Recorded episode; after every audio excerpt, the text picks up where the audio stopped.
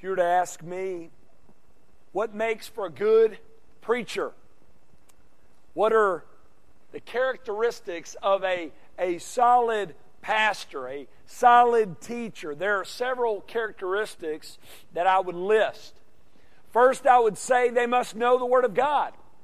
They must know what it says and how it flows and how it points to Jesus. A great preacher knows how most every passage fits in God's story and how it ties to Christ and God's gospel and how it applies to us. Second, I would say they must know how to communicate God's Word effectively. A good preacher not only knows God's Word, but knows how to communicate it in a way that it can be understood by the common man and woman, and knows how to communicate it in a way that is captivating and intriguing. I would say that good preachers also speak the truth in love. They don't shy away from difficult passages and challenging text and doctrines within the text. They preach them with boldness, yet they do it in love. They do it respectfully. Good preachers can also effectively defend and contend for the faith. They know how God's word is, they, they know how to teach it, they, they know how to defend it, they know how to, to, to fight for it against skeptics and critics. Good preachers are also missional, they have a desire to make Christ known where he is not known and to be his witnesses to the unbelieving and watching world. I would say that great preachers also live what they preach. They preach to themselves and they apply what they preach to themselves as much as they preach to others. They're men of, of great integrity and they display great faith. And lastly, their message stirs great emotions and results in great action, both positive and negative. God uses their words to bring the hardest of sinners to repentance and the most resistant of believers to obedience. And their message also produces great enemies. Some of my favorite pastors and teachers, some of the most despised men by the world because they stand on the truth in God's Word, which is counter to the ways and the teachings of the world. They don't shy away from it. They defend it and they contend for it. These characteristics, in my opinion, are what make for great preachers. And in Acts chapter 6 and 7, we see all of these characteristics bundled up in the person of Stephen. Stephen lived what he preached. He was a man of great integrity and faith. We learn in the first part of Acts 6 that the church, as it was growing, it was having more issues. Therefore, it needed to get more organized, and they decided to appoint seven men of great faith and integrity and wisdom to lead this early church. And of the thousands to choose from, Stephen is at the top of the list. We also learned last week that on top of being a great servant in the church, he went above and beyond for the cause of Christ out in the world, in ministry. Not only did he help handle issues within the church, but he took God's gospel message out into the world in hopes of growing God's church and advancing his kingdom. So he was a man of great integrity, a man of great faith, a man of great wisdom, and he was a mission minded minister. He had a desire to see the lost come to know him. He was passionate about making Christ known where he is not known. And we are going to learn today as we look at Stephen's great sermon in Acts chapter 7 that he knew the Word of God and he knew how it pointed to Jesus and he defended it and he contended for it, for the truth. So this morning, we're going to look at this great sermon by this great man of faith. We're going to discuss what makes this message so amazing and why this message angered these people to such an extent that they kill Stephen for it. If you have your Bibles, turn to Acts chapter 7. We are going to be tackling a huge passage of Scripture this morning, so pray for me, all right? We're going to be discussing verses 1 through 53. And normally I would break a passage like this up, but there's really nowhere for me to do that here. This is meant to be one unit, there is no break. This is one sermon. And whenever we come to a sermon in the scriptures, we need to ask the question what prompted this sermon? What led to Stephen preaching this message? Well, remember when we were in Acts 6, we talked about Stephen's ministry to the foreign Jewish assemblies. We learn in verse 9 that there is this confrontation between Stephen and those Grecian Jewish leaders from the synagogues of the freedmen and of the Cyrenians and of the Alexandrians and of those from Cilicia and Asia.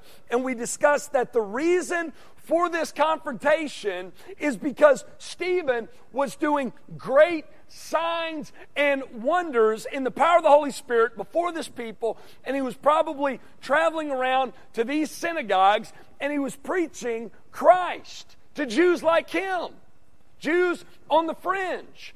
Outsiders in Jerusalem, because remember we said Stephen was not a Hebrew, he was a Grecian Jew as well.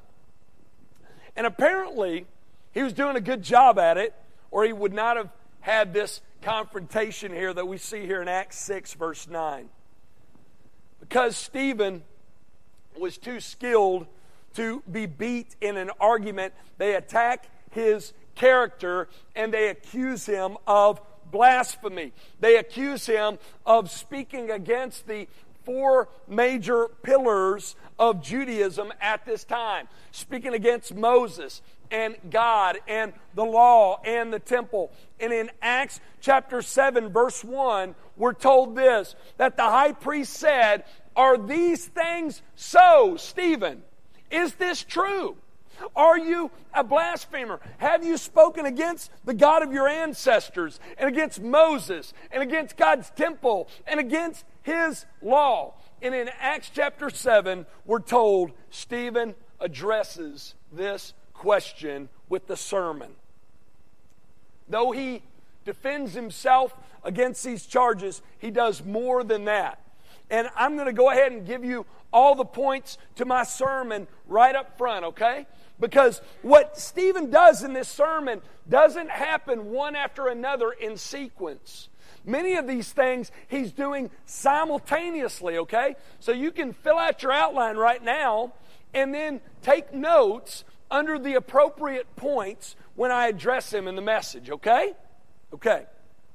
These points will also help you as you go back and read through this sermon and study this text once again, which I would encourage you to do because we're going to be moving fast. There are four things Stephen does in this message. First, he defends himself against these charges of blasphemy while number two, keeping their interest. Yet he also, number three, shows them their sin. And fourth and finally, Stephen preaches that Christ is the Messiah, okay? So Stephen defends himself against blasphemy, keeps their interest, shows them their sin, and preaches that Christ is the Messiah. Notice first, he defends himself against the charges of blasphemy. As we said a moment ago, and we've said over the past couple of weeks, Stephen was a man of great integrity, and because of that, he is all about what is right and true, and the charges made against him were just not true. He had not spoken against God. He had not spoken against Moses and against the law and against the temple. That was not true. So he begins this sermon by defending himself. Look at verse 2. Stephen said, Brothers and fathers, hear me. I love the way he begins that, don't you? Stephen is bold. Like we said last week, he was a man of great boldness and courage and power. He is not cowering due to their pressure, but he is boldly saying, You guys listen up. Because what I'm about to tell you is extremely important. Verse 2 The God of glory appeared to our father Abraham when he was in Mesopotamia before he lived in Haran. This is a great start to this sermon. I'll tell you why. Because Stephen affirms here that he believes in the God of the Scriptures. And he also establishes the fatherhood of Abraham over Israel. He's not a traitor of Judaism, he, he's not a, an enemy of God, but he is a believer in him. Notice he refers to God as the God of glory. You know what glory means here when used in reference to God?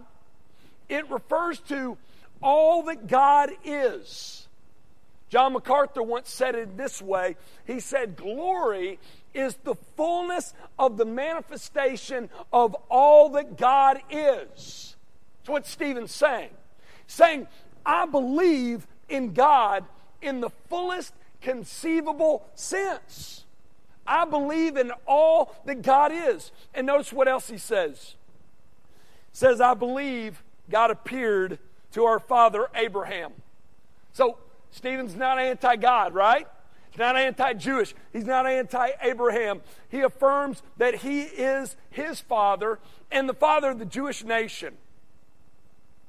God appointed Abraham, called him out of Mesopotamia, out of Ur of the Chaldees, and said in verse 3 Go out from your land, from your kindred, and go into the land that I will show you. Verse 4. Then he went out from the land of the Chaldeans and lived in Haran. And after his father died, God removed him from there into this land in which you are now living. So, what Stephen's simply doing here is he's retelling their story. He says it starts with Abraham. God chose Abraham, he called him out of Ur, and he went to Haran, and then he called Abraham out from Haran after his father died from his homeland to a new land, the land where you are now living.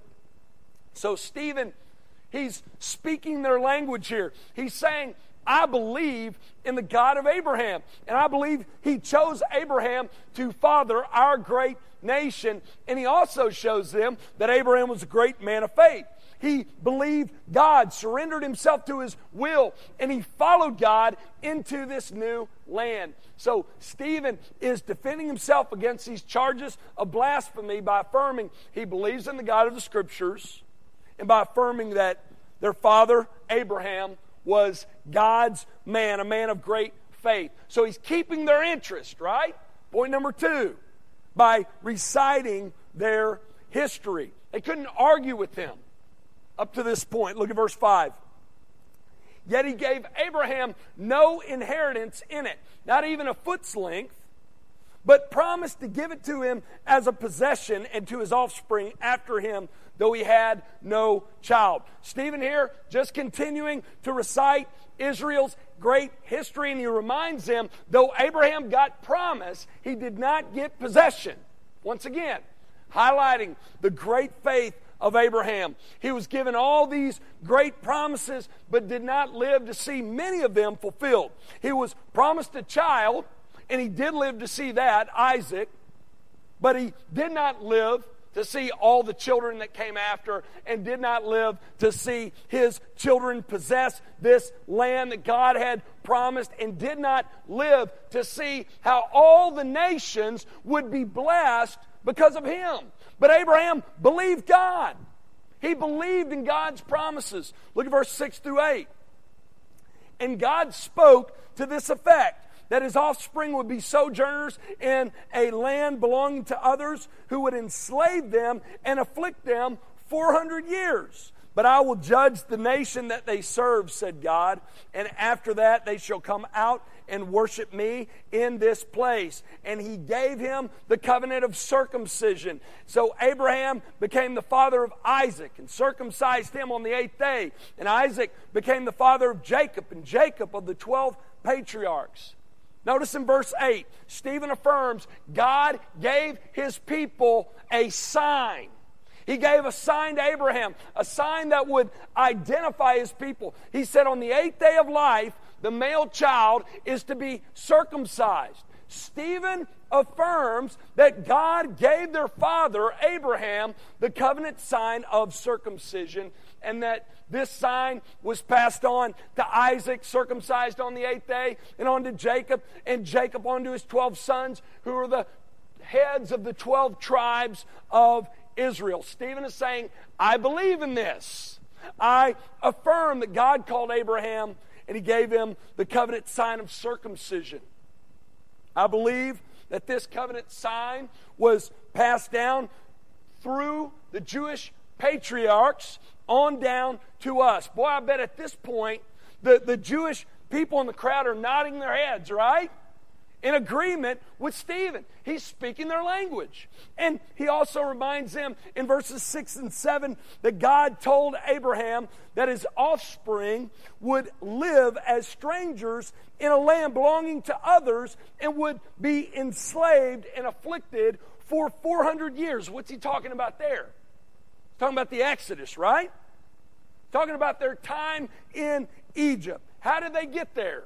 He tells them Look at verses 9 through 17. And the patriarchs, he's talking about the heads of Israel, Joseph's brothers, jealous of Joseph, y'all remember this story, right? Sold him into Egypt, but God was with him and rescued him out of all of his afflictions and gave him favor and wisdom before Pharaoh, king of Egypt, who made him ruler over Egypt and over all his household. Now there came a famine throughout all Egypt and Canaan in great affliction, and our fathers could find no food.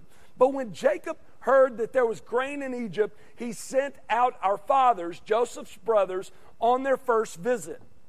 And on the second visit, Joseph made himself known to his brothers, and Joseph's family became known to Pharaoh. And Joseph sent and summoned Jacob, his father, and all his kindred, 75 persons in all. And Jacob went down into Egypt, and he died, he and our fathers, and they were carried back to Shechem and laid in the tomb that Abraham had bought for a sum of silver from the sons of Hamor in Shechem. Verse 17.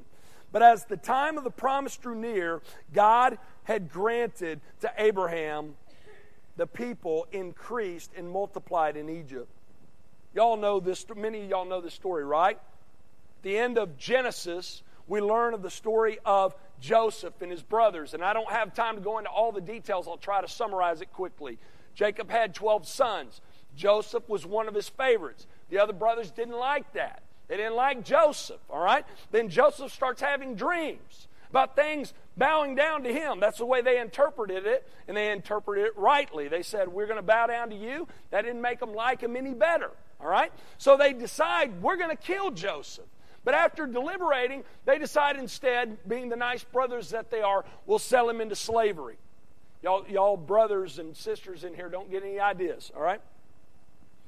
And so He's sold into slavery, and over time, he rises to power in Egypt through God's providence. He's interpreting dreams of Pharaoh that there's this coming famine that's coming. So, Egypt, they take Joseph's advice through his interpretation and they prepare for it, and all these other nations began to go to Egypt to get food. And Jacob does that. He sends these his sons, the heads of the tribes of Israel, to Egypt, not knowing Joseph's in power there, thinking his son is dead. And this family is reunited, and the Jewish people, small at this time, they relocate to Egypt, all right? And over hundreds of years, they multiply and grow in Egypt. So again, Stephen is defending himself against these charges, and he's keeping their interest by reciting their great history, and he's affirming the fact that God's hand of providence is all over their history. But notice what he also does here with Joseph. This is key. I want you to see this. He reminds them, get this, at times the patriarchs got it wrong. They erred. They turned against God and God's man. Do you see where he's going with this? See where, see where Stephen's going? says in verse 9, the patriarchs, jealous of Joseph, sold him into slavery. But God corrected their mistake and rescued him. He reminds them that their great patriarchs, the head of the Jewish tribes, turned against the one God had appointed. Again, see where he's going with this? This is point number three here Stephen's message while defending himself against blasphemy, keeping their attention by reciting their great history, he is also addressing the sin of the Jewish people. God appointed Joseph, the patriarchs rejected Joseph, and Stephen returns to this point over and over again throughout this sermon. Look at verse 18.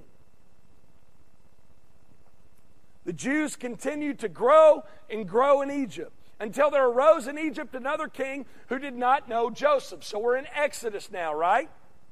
Verse 19. He dealt shrewdly with our race and forced our fathers to expose their infants so that they would not be kept alive. He had the babies put to death.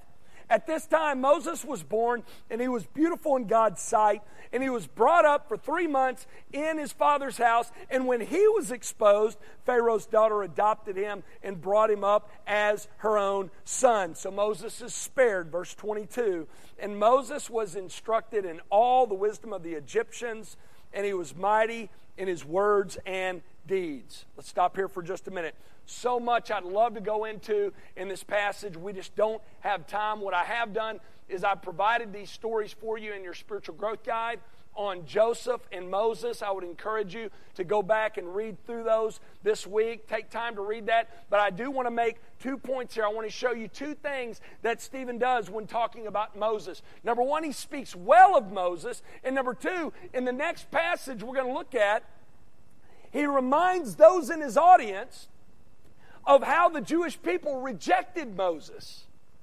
First, he speaks well of him. In, in Stephen's day, they were accusing him of being anti Moses, but he lets him know here he believed Moses to be a great man of God. In this passage, he says Moses was beautiful in God's sight. He had God's favor. He was mighty in words and deeds. He was a great defender and deliverer of God's people. Again, Stephen sure doesn't sound anti Moses here, does he? He didn't speak against Moses, he didn't reject him. Notice who does, though. Look at verse 23 through 29. When Moses was 40 years old, it came into his heart to visit his brothers, the children of Israel. And seeing one of them being wronged, he defended the oppressed man and avenged him by striking down the Egyptian. Many of y'all are familiar with that story as well, right? So he highlights the fact here that Moses is a great defender of the Jews. Verse 25. Moses supposed that his brothers would understand that God was giving them salvation by his hand. So we're, we're let in on a little something we don't read in the Old Testament account. Moses was hoping that the Jews would see him as God's man and as their deliverer. But do they? Stephen says at the end of verse 25, but they did not understand. And on the following day, he appeared to them as they were quarreling. Two Jews were quarreling. And he tried to reconcile them, saying, Men, you are brothers. Why do you wrong each other? But the man who was wronging his neighbor thrust Moses aside, said, Who made you ruler and judge over us? Do you want to kill me just like you killed the Egyptian yesterday? At this retort, Moses fled and became an exile in the land of Midian, where he became the father of two sons. Stephen reminds the Jews once again it was their fathers who rejected God's man. God had preserved Moses' life when they were taking the lives of all these Jewish children in Egypt, and God protects Moses so that he can use him to be this great defender and deliverer of his people. And the first time Moses steps into that role to defend them, they reject him. Sound familiar? You see where Stephen's going once again? And he flees. And notice how long he's gone. Verse 30. Now, when 40 years had passed, that's a long time. An angel appeared to Moses in the wilderness of Mount Sinai in a flame of fire in a bush. When Moses saw it, he was amazed at the sight, and as he drew near to look, there came the voice of the Lord I am the God of your fathers, the God of Abraham, the God of Isaac, and of Jacob. And Moses trembled, did not dare to look. Then the Lord said to him, Take off the sandals from your feet, for the place where you are standing is holy ground. I have surely seen the affliction of my people who are in Egypt and have heard their groaning, and I have come down to deliver them. And now come, I will send you to Egypt. Stephen says, verse 35 this Moses, whom they rejected, saying, Who made you ruler and judge? This man God sent as both ruler and redeemer by the hand of the angel who appeared to him in the bush. This man led them out performing wonders and signs in Egypt and at the Red Sea and in the wilderness for 40 years. Again, Stephen makes it clear he's not speaking against Moses. He says in verse 35 God made him ruler and redeemer in Israel. Stephen tells his Jewish audience, I'm not speaking against Moses, but guess what? Our ancestors did. They sure did. They rejected him. He was God's man, and they rejected him, saying, Who made you ruler and judge over us? Well, God had, right? But they didn't see it. And they continued to rebel against God. They continued to rebel against God's man, which is why, folks, they spent 40 years in the wilderness wandering around aimlessly. See, Stephen's not anti Moses. He's trying to help them see here that the mistakes of their Jewish fathers are the same mistake they made about Jesus and they're making about him. See, Moses talked about the coming of Jesus, didn't he? Deuteronomy chapter 18. Look at verse 37 of Acts 7. Stephen quotes Deuteronomy. He says, This is the Moses who said to the Israelites, Get this God will raise up for you a prophet like me from your brothers. Who's Moses talking about? Take a wild guess. Sunday school answer it's Jesus. Never go wrong with the answer Jesus. That's what he's talking about. That's who he's looking toward here. Stephen is telling them here just like our Jewish fathers rejected Moses as their deliverer, you have rejected the one Moses talked about, the Lord Jesus. Moses said Jesus would come. They rejected Moses, and you have rejected Jesus, the one he said would come. Once again, Though Stephen is defending himself against these charges and keeping their interest by retelling this story, he's also showing them their sin. And he continues to do this throughout the rest of this passage, especially in verses 38 through 45. Remember, not only did they accuse Stephen of speaking against Moses and God, but they also accused him of speaking against the law and the temple. But Stephen reminds them in this passage that though God appointed men who upheld the law and treasured God's temple, it was their Jewish fathers, get this, that violated God's law and misunderstood the purpose of his temple. Look at where he shows them this. Look at verse 38. This is the one who was in the congregation in the wilderness with the angel who spoke to Moses at Mount Sinai and with our fathers. He received living oracles given to us. Verse 39. Our fathers refused to obey him, but thrust him aside, and in their hearts they turned to Egypt, saying to Aaron, Make for us gods who will go before us. And for this Moses, who led us out of the land of Egypt, we don't know what's happened to him. And they made a calf in those days and offered a sacrifice to the idol and were rejoicing in the work of their hands. But God turned away, gave them over to worship the host of heaven, as it is written in the book of the prophets. Did you bring me to slain beasts? Did you bring to me slain beasts and sacrifices during the 40 years in the wilderness, O house of Israel?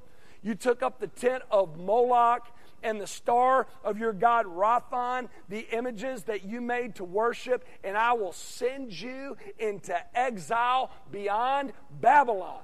Now, there's a lot here. But notice first, Stephen speaks highly of the law. They said Stephen was anti law. He wasn't anti law. He believed in the law. He believed God gave the law to Moses at Sinai. He refers to it in verse 38 as the living oracles. He didn't believe the law to be dead rules, but the living commandments of God. And he reminds the Jews in his audience that though Moses was God's man, though he upheld God's law, the Jews in that day rejected Moses and they violated God's law. Get this while Moses is receiving the law at Sinai, what are they doing? They are at the foot of the mountain rejecting God's law, violating his commandments. And even Aaron was involved in it. The very time and place God's laws are being received by Moses, they were being rejected by God's people. They were worshiping a golden calf. God's on the mountain saying, No other gods but me.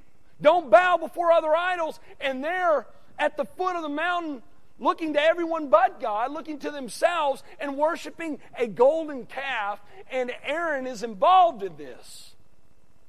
And this sin of idolatry, folks, that starts at Sinai is a sin that stains Israel and it stays with them. And it's a sin they commit over and over again until God finally turns away from them and gave them over to their false worship and sends them into exile in Babylon.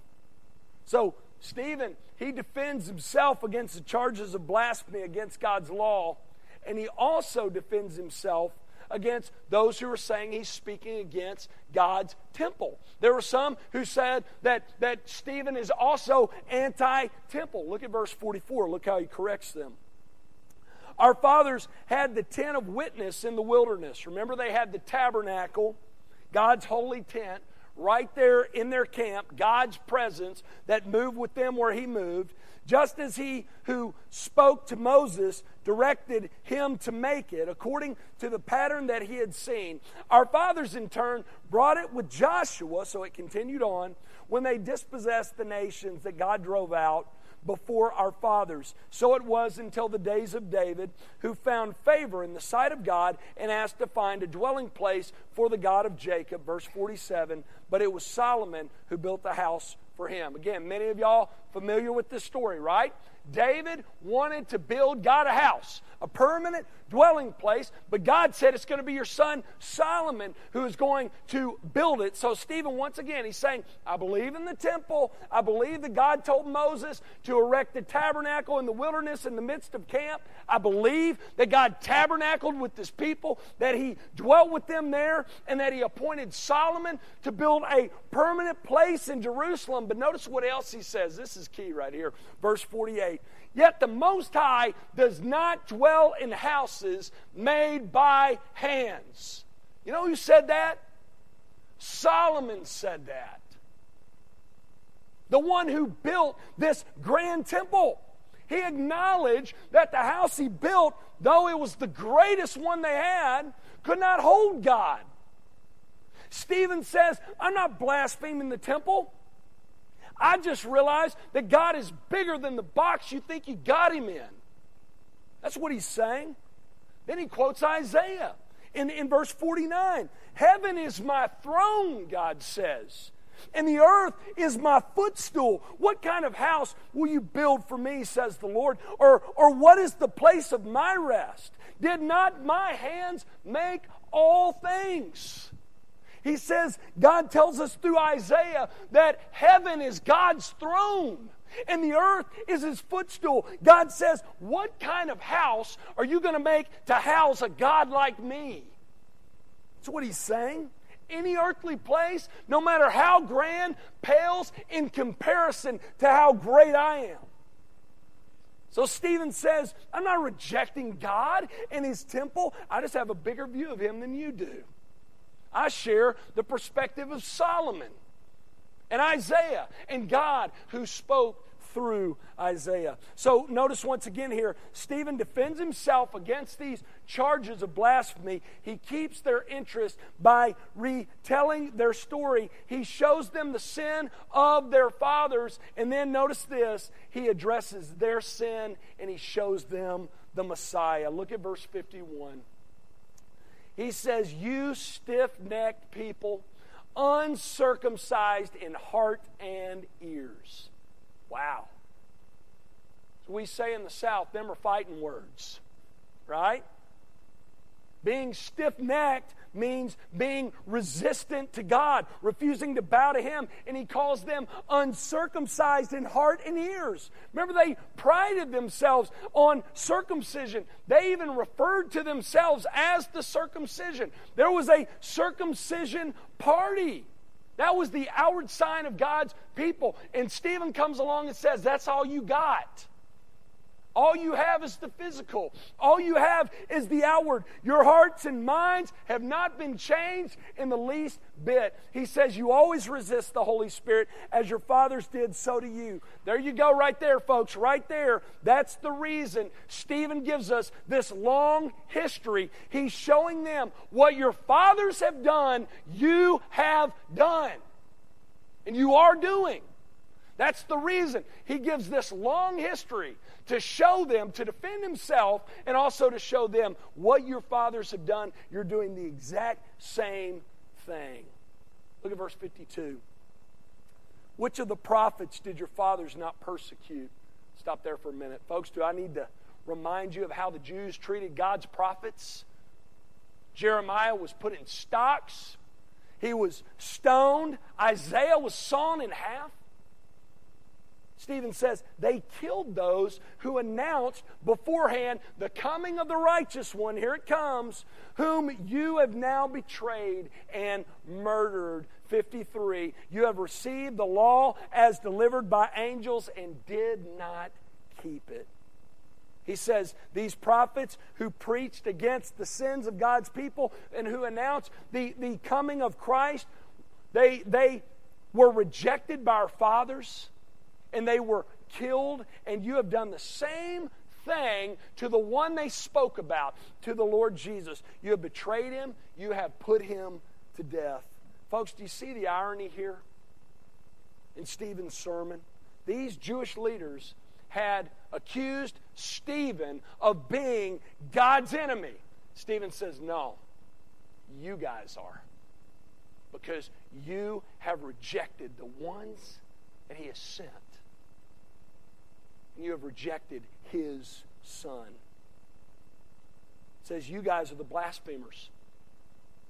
Just like your fathers before you who rejected God all the way through, just like the, the patriarchs who turned on God's man Joseph, and the Jews who rejected God's man Moses, who violated God's laws as it was being given and long after, and who failed to value God's presence in their midst in the tent and later on in his temple, and who later defiled it and ended up in exile as a result, away from God's presence and apart from his favor. Stephen says, just like them, you have rejected God because you have rejected his son, Jesus. Jesus was God's man, sent from God to you. He, like Moses, came from royalty to you, yet his person and his place of, of authority far surpassed that of Moses. He is God the Son who left the riches of heaven and came to tabernacle among you. He came to deliver you, He came to rescue you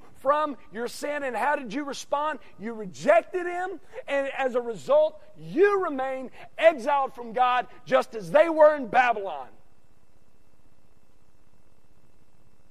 We'll learn in the next passage we look at they make the mistake all over again, don't they? They make it with Stephen. He was God's appointed man, the man with the glow of God on his face, a man full of faith and grace and the Spirit and power. And they rejected him and they killed him.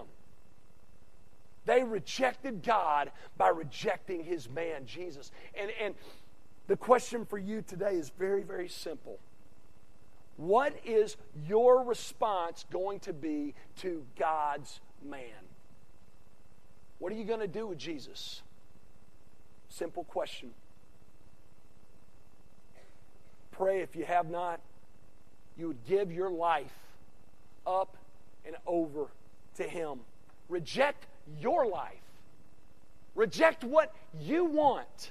That's what Scripture tells us. Release the grip you have on the reins of your own life and give them up and over to the Lord Jesus. Make him your Lord. Please, I plead with you today. If you're listening, if you have ears to hear, do not reject God by rejecting his Son. Trust in Christ alone for your salvation and be saved.